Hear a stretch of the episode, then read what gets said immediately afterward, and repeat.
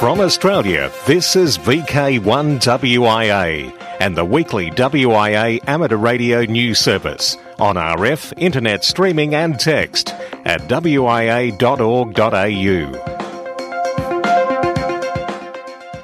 For week commencing September 14, 2014, this is Graham VK4BB and the WIA National News, and we're certainly glad you're still able to join us and glad that we're still here to bring you WIA National News. You see, last Sunday, September 7, a house sized asteroid named 2014 RC flew through the Earth Moon system approximately just 40,000 kilometres from our planet. At closest approach, the space rock was almost inside the orbit of Earth's geosynchronous satellites. Fade to black.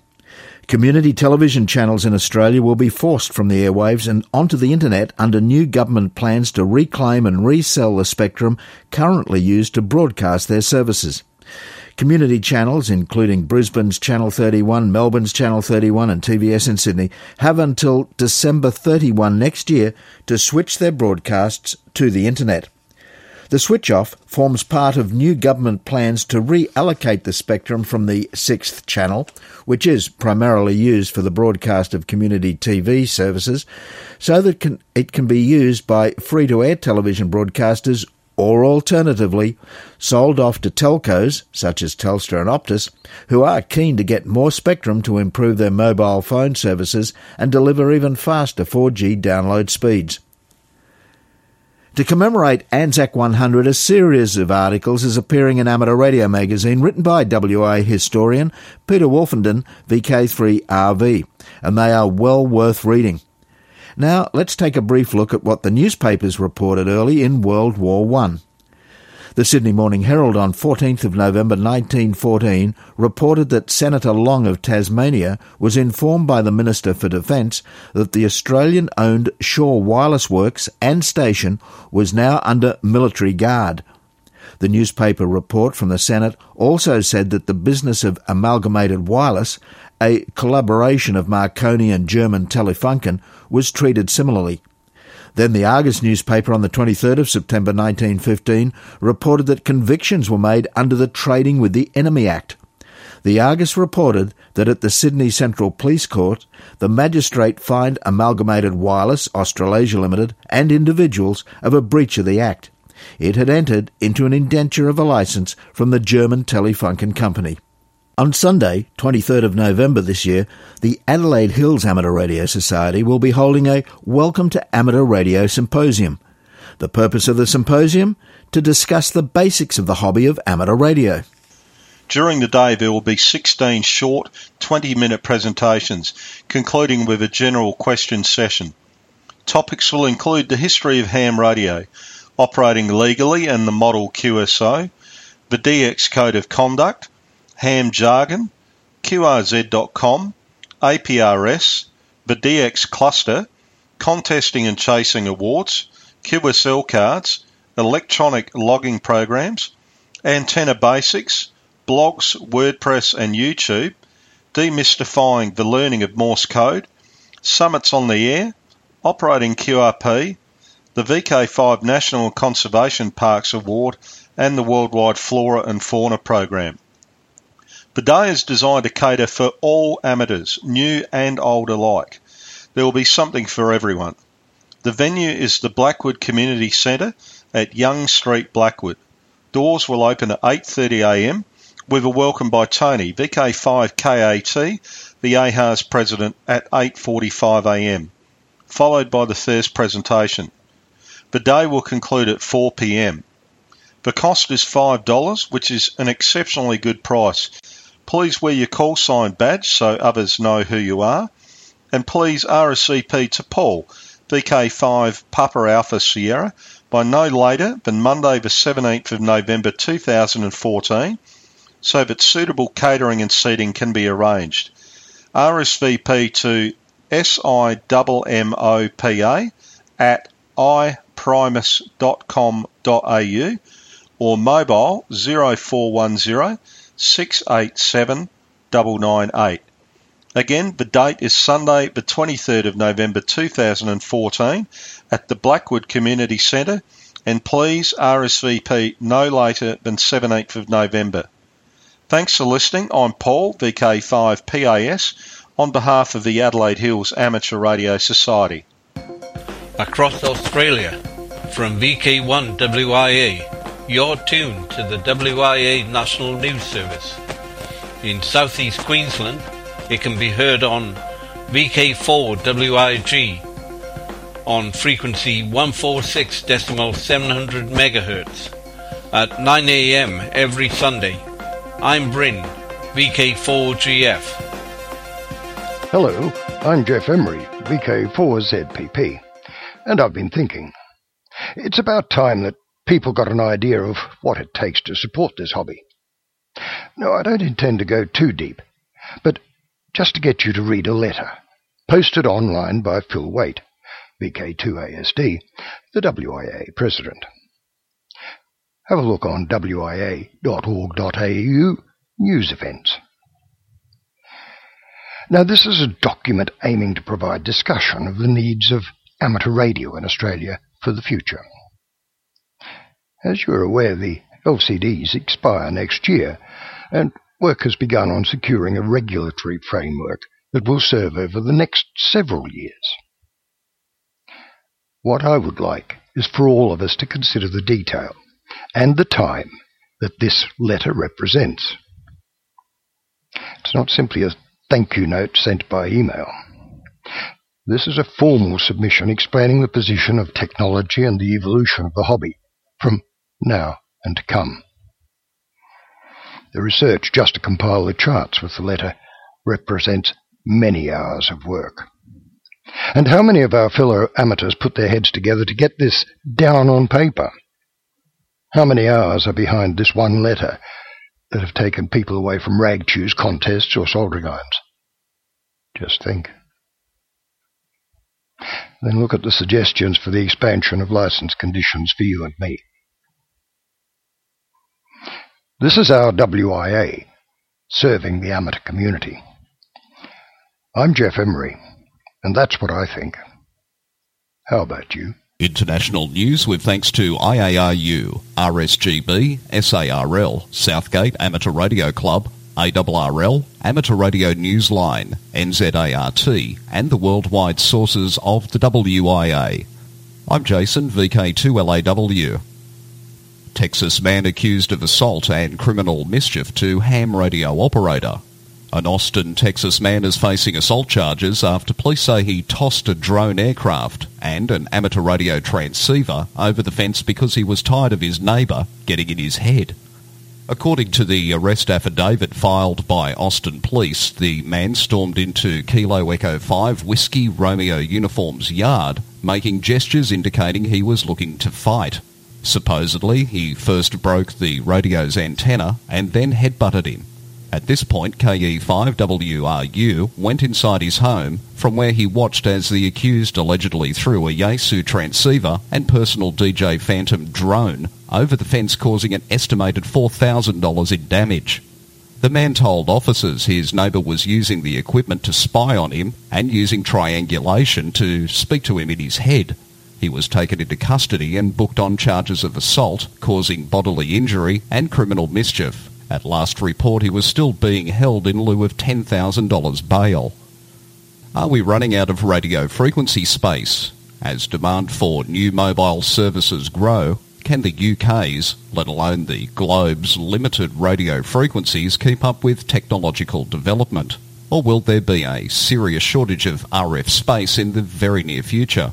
The last 15 years have seen an explosion of mobile technologies, smartphones, TV channels, wireless internet and mobile data, all requiring a chunk of the mobile spectrum. But with a relative finite amount of space, how much more can it hold? Broadcasters sue the FCC over spectrum auction rules. The US broadcast community has sued the Federal Communications Commission over rules for an upcoming spectrum reallocation bid. Next year's auction, which was ordered by Congress, forces the FCC buy back portions of what is now broadcast spectrum and then resell it to wireless broadband providers. National Association of Broadcasters argues that the FCC rules for next year's auction would allow fewer people to access the over-the-air stations at the same time forcing broadcasters to spend hundreds of millions of dollars in a process known as repacking. Repacking is a fancy way of saying that stations would have to once again change frequency and in some cases may have to share a channel with other broadcasters. Ofcom consultation, licence changes from April 2015. UK regulator Ofcom has published a 32-page proposal covering possible changes to the UK amateur radio licence. If approved, these could come into effect from April 2015. Among the changes are dropping the regional secondary locators, M for Scotland, W for Wales, etc., except for intermediate access to 470 kHz and 5 MHz for full licensees without an NOV. The consultation runs from now until the 20th of October 2014. Make sure your devices are charged. If you're planning a trip by air to the United States, you will want to make certain that the batteries in any electronic device you plan to carry with you are charged and ready to demonstrate to the TSA, as we hear from Amateur Radio Newsline Cheryl Lasek, K9BIK. The TSA recently published an announcement stating that passengers boarding flights to the United States from certain overseas airports will need to prove that all electronic devices they plan to take with them on board a flight can be powered up. Part of the text of the announcement says that the Secretary of Homeland Security has directed TSA to implement enhanced security measures at certain overseas airports with direct flights to the United States. It says that, as the traveling public knows, all electronic devices are screened by security officers. During the security examination, officers may also ask that owners power up some devices, including cell phones. Powerless devices will not be permitted on board the aircraft. The traveler may also undergo additional screening. The announcement goes on to say that the TSA will continue to adjust security measures to ensure that travelers are guaranteed the highest levels of aviation security, conducted as conveniently as possible. For the Amateur Radio Newsline, I'm Cheryl Lasek, K9BIK, reporting. International Amateur Radio Union Region 1 reports that Moldavia has signed the Pan-European CEPT Novice and Class 1 Amateur Radio License Agreement. The CEPT Radio Amateur Class 1 corresponds to the United States Extra and United Kingdom's Advanced and Full licenses. The CEPT Novice license is closely compatible to the United States General and United Kingdom Intermediate license. There is also a CEPT entry class license which equate to the United States Technician and United Kingdom Foundation classes. However, Moldavia is not joining in that entry level system at this time. CEPT, which is an English acronym for the European Conference of Postal and Telecommunications Administration, was established in 1959. Among its duties is the administration of a universal licensing system that permits radio amateurs in a given member nation to receive reciprocal operating privileges in that of other member nations. A news report out of Japan says the asteroid mission called Hayabusa 2, with a planned launch this December, will also carry the amateur radio satellite. Amateur Radio Newsline's Heather Embee, KB3TZD, has the details. Shin'en 2 will be among the first ham radio satellites going into orbit outside the influence of Earth's gravity. The relatively small bird will be put into an elliptic orbit around the Sun and travel to an orbit between Venus and Mars. Its inclination will be almost zero degrees, which means Shin'en 2 will stay in the Earth's equatorial plane. Its distance from the Sun will be between 0.7 and 1.3 astronomical units. An astronomical unit is 149,597,871 kilometers, which equals to about 92,955,807 miles. Looking at its technology, Shin'en 2 is described as a polyhedron measuring 490 by 490 by 475 millimeters and weighing in at 17 kilograms. It was built in Japan by students at Kyushu Institute of Technology and carries a Mode J linear transponder for amateur radio communications along with CW and WSJT beacons. The satellite will operate on 437.505 MHz for its CW beacon and 437.385 MHz for the WSJT telemetry. The inverting CW and SSB transponders will uplink on 2 meters from 145.940 to 145.960 MHz using lower sideband. The downlink will use 435.280 to 435.260 MHz on upper sideband. All in all, a very ambitious project for ham radio in space. For the Amateur Radio Newsline, I'm Heather Embee, KB3TZD reporting. Those stories from the Amateur Radio Newsline. You're tuned to the WIA National News Service across Australia. I'm Bill Pasternak, WA6 ITF.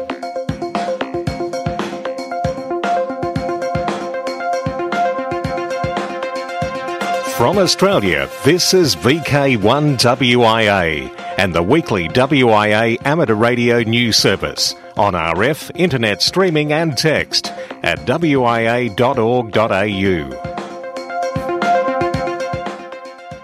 Operational news. I'm Felix VK4FUQ, Dateline 2014. Manly Warringah Radio Society's flagpole contest September 20. Amateur Radio's International Air Ambulance Week 9 days from September 28. Oceania DX contest phone 0800 hours UTC Saturday 4th October to 0800 hours UTC Sunday October 5.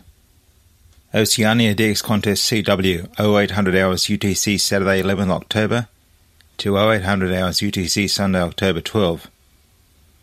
In this, the operational news segment, many of our new friends in amateur radio tend to think contesting is a bit beyond their ability, or contesting is not for me. In talking with some of those people, it's clear contesting as an activity is not really understood.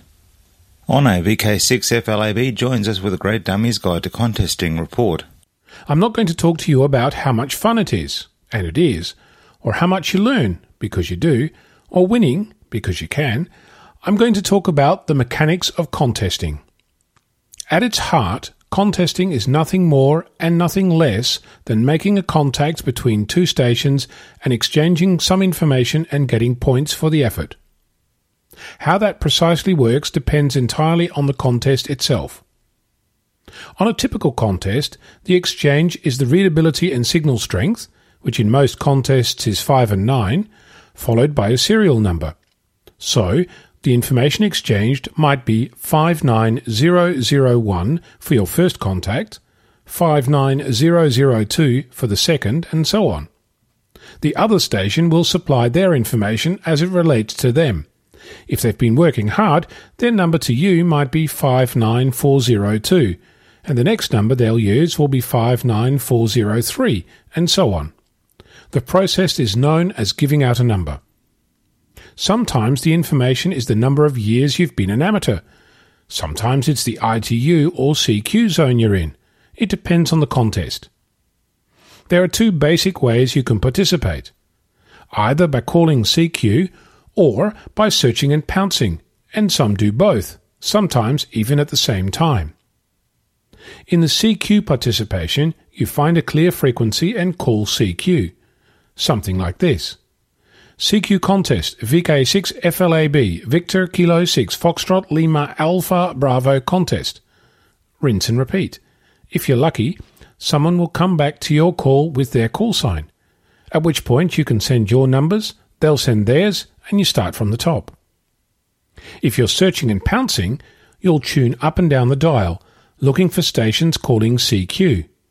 Wait until you hear the pause in their call and then throw your call sign into the gap once. If they call your call sign, give out your number and you're done. The recommendation is to start at the top and scan down, then go back to the top and scan down again. That way you'll cover the whole band in a systematic fashion. Some other things to know. You should take note of the numbers sent and received as well as the station worked. This is called logging and it's a whole new topic all by itself. The contacts you made during a contest will count towards points if you decide to submit your log. These contacts will also count towards your DXCC if you should choose to keep track of how many countries you've worked. I've stayed with the basics here to give you a taste of what it looks like. Have a go at a contest. They're on most, if not all, weekends, often more than one at the same time, all over the world. I'm Onno, Victor Kilo 6, Foxtrot Lima Alpha Bravo. Special event stations, DX, Beacon, Repeater, and Net Advice. New DXCC approvals. Some news from the ARRL DXCC desk. ARRL staff liaison Dave Patton, NN1N, reports that A52JR, 4W stroke HP9 FLX, 4W stroke N1YC, and 4W PE7T have all been approved for DXCC credit. If you have had cards for these operations rejected in a recent application, please send an email to the ARRL DXCC desk and you will be placed on the list for an update. British Antarctic VP8 could be on the air next year.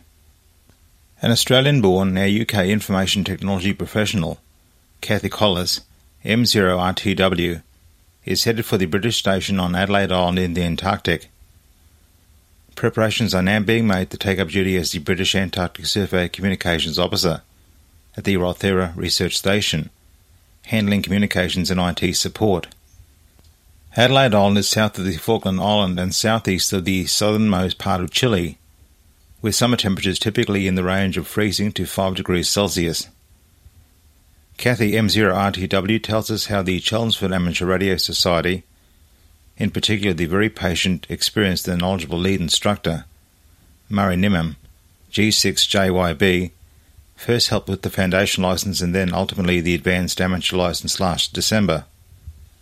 There has been plenty of amateur radio activity and skill building before leaving formal training at Cambridge for the Antarctic on October the 19th, to stay till March 2015. Ahead for the Antarctic team of five and some are long hours talking to aircraft, ships, boats and field parties. Kathy, M0RTW, now runs a blog that will detail her time at Rothera Research Station in what she describes as an opportunity of a lifetime. For VK1WIA National News, I'm Felix VK4FUQ in Ingham. Across Australia from VK1WIA, you're tuned to the WIA National News Service.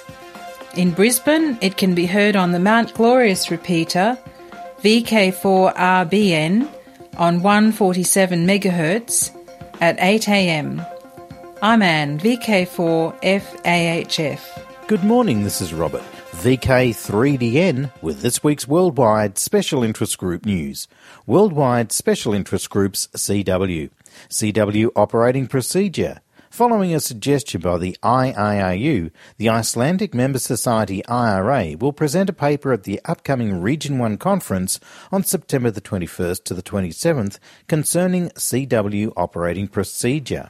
The paper will be presented by Vili TF3DX.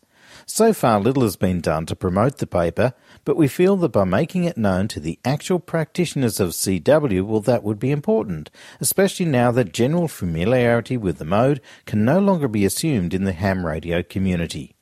Having members of clubs dedicated to Morse tradition participate in the discussion with their national societies would lead to more meaningful stand taken one way or the other. Then, of course, this CW Operators Club comes to mind. In addition to the documents submitted to the IARU Region 1 conference, you may find of interest the documents shown in links when you read this week's news, a text edition of the news at wia.org.au. And another news, AR New South Wales would like to advise listeners that the 3699 kHz Morse transmission from VK2WI recommenced a couple of weeks ago. Additional speeds of 20 and 25 words per minute have been added, along with more text. It's a continuous service except on Sundays during the broadcast periods. Reports are most welcomed, which can be emailed to callbacks at arnewsouthwales.org.au. The VK2 RSY beacons on 2 and 70 will have new antennas installed when they are returned to service, and once there is a period of dry weather to enable that installation. Worldwide Special Interest Group's Final Frontier. Sarah Brightman to start spaceflight training. In 2012, in conjunction with Virgin Galactic, the Brightman STEM Scholarship Program, that's Science, Technology, Engineering and Mathematics, was launched to help young women in the US pursue STEM education across their four-year college careers. Then her album Dream Chaser was released on 22nd of January 2013. She said, I don't think of myself as a dreamer. Rather, I'm a dream chaser. I hope that I can encourage others to take the inspiration of my journey both to chase down their own dreams and to help fulfill the important UNESCO mandate to promote peace and sustainable development on Earth and from space. I'm determined that this journey can reach out to be a force for good, a catalyst for some of the dreams and aims of others that resonate with me. She intends to become the first professional musician to sing from space. It's not yet known whether she'll make any amateur radio contacts whilst on the ISS. In 1991, the first UK astronaut, Helen Sharman, was issued with a special call sign GB1MIR by the Radio Communications Division of the Department of Trade and Industry, and she was able to contact radio amateurs on Earth during her stay on the Mir space station. Worldwide Special Interest Groups Radio Amateur Old Timers. On October the 23rd, it's the Adelaide RAOTC annual luncheon. And a reminder to all you young folk to bring your seniors cards because it's cheaper. It's at the Marion Hotel, 849 Marion Road, Mitchell Park. RSVP so that they can ascertain numbers before the 21st of October and your contact is Ron Coate of VK5RV. His email address ron.coate at bigpond.com. Well, that's all I have for you this week. This has been Robert, VK3DN, reporting from Melbourne. As time goes by, VK4BB rewinds to ham radio's halcyon days. A rewinding we go. United Kingdom's Science Museum is in the final stages of preparation before the opening of Information Age – Six networks that changed our world. It will be the first permanent gallery to be delivered under the Science Museum's new master plan, a 10 to 15 year program that will transform the institution's buildings, displays, and ways of working. Curated by Tilly Blythe, the museum's keeper of science and technology, the gallery, located in Exhibition Road, South Kensington, will explore the history of communication and information technology, displaying more than 800 objects over six zones. The cable, the telephone exchange, broadcast, the constellation, the cell, and the web. And it opens to the public October 25. Information Age is first and foremost about displaying and interpreting our historic collection. The gallery invites visitors to reflect on the long history of information networks, telling 21 incredible stories and showcasing some truly iconic objects. For example, you'll see the original instruments used to receive the first telegraph messages sent across the Atlantic in 1858, the BBC's first radio transmitter, 2LO, and the NEXT computer, that's N-E-X-T computer, with which Tim Berners-Lee invented the World Wide Web. This is VK1WIA. All points of contacts from today's news stories are to be found in print when you read the web editions www.wia.org.au. On the social scene as we wrap up this edition of WIA National News, this weekend has seen the Sunshine Coast Amateur Radio Club's Sunfest, West Lakes Field Day, and Shepparton and District's Amateur Radio Club's Hamfest. September 28 in VK3 is Melbourne Amateur Radio Technology Group's Hamfest, Keilor East. And September 28 in VK4 is Central Highlands Amateur Radio Club's weekend at Camp Fairbairn. October, October 3 in VK4, Townsville Amateur Radio Club's Cardwell Gathering. October 17 to 19, worldwide it's Jota. October 23 in VK5, Adelaide's RAOTC luncheon at the Marion Hotel Mitchell Park, and October 25 in VK4 on the Gold Coast Strip, Hamfest. Well, till we see you again, I'm Graham VK4BB, and for all the rebroadcasters, particularly the rebroadcasters and the people that edit up the local club news or the local state news which follows this, we would direct you to the WIA Broadcasters Group. We sent out a note through the week. Have a look at that, that note from Phil, and also from Phil, our president, on WIA front page news. Just a little reminder about what is kosher when you're preparing your news services. I'm Graham VK4BB. Walk softly. From Australia, this has been VK1WIA and the weekly WIA amateur radio news service. On RF, we thank our rebroadcast team and you for listening. And remember, internet streaming and text of this news is available 24 7 at wia.org.au.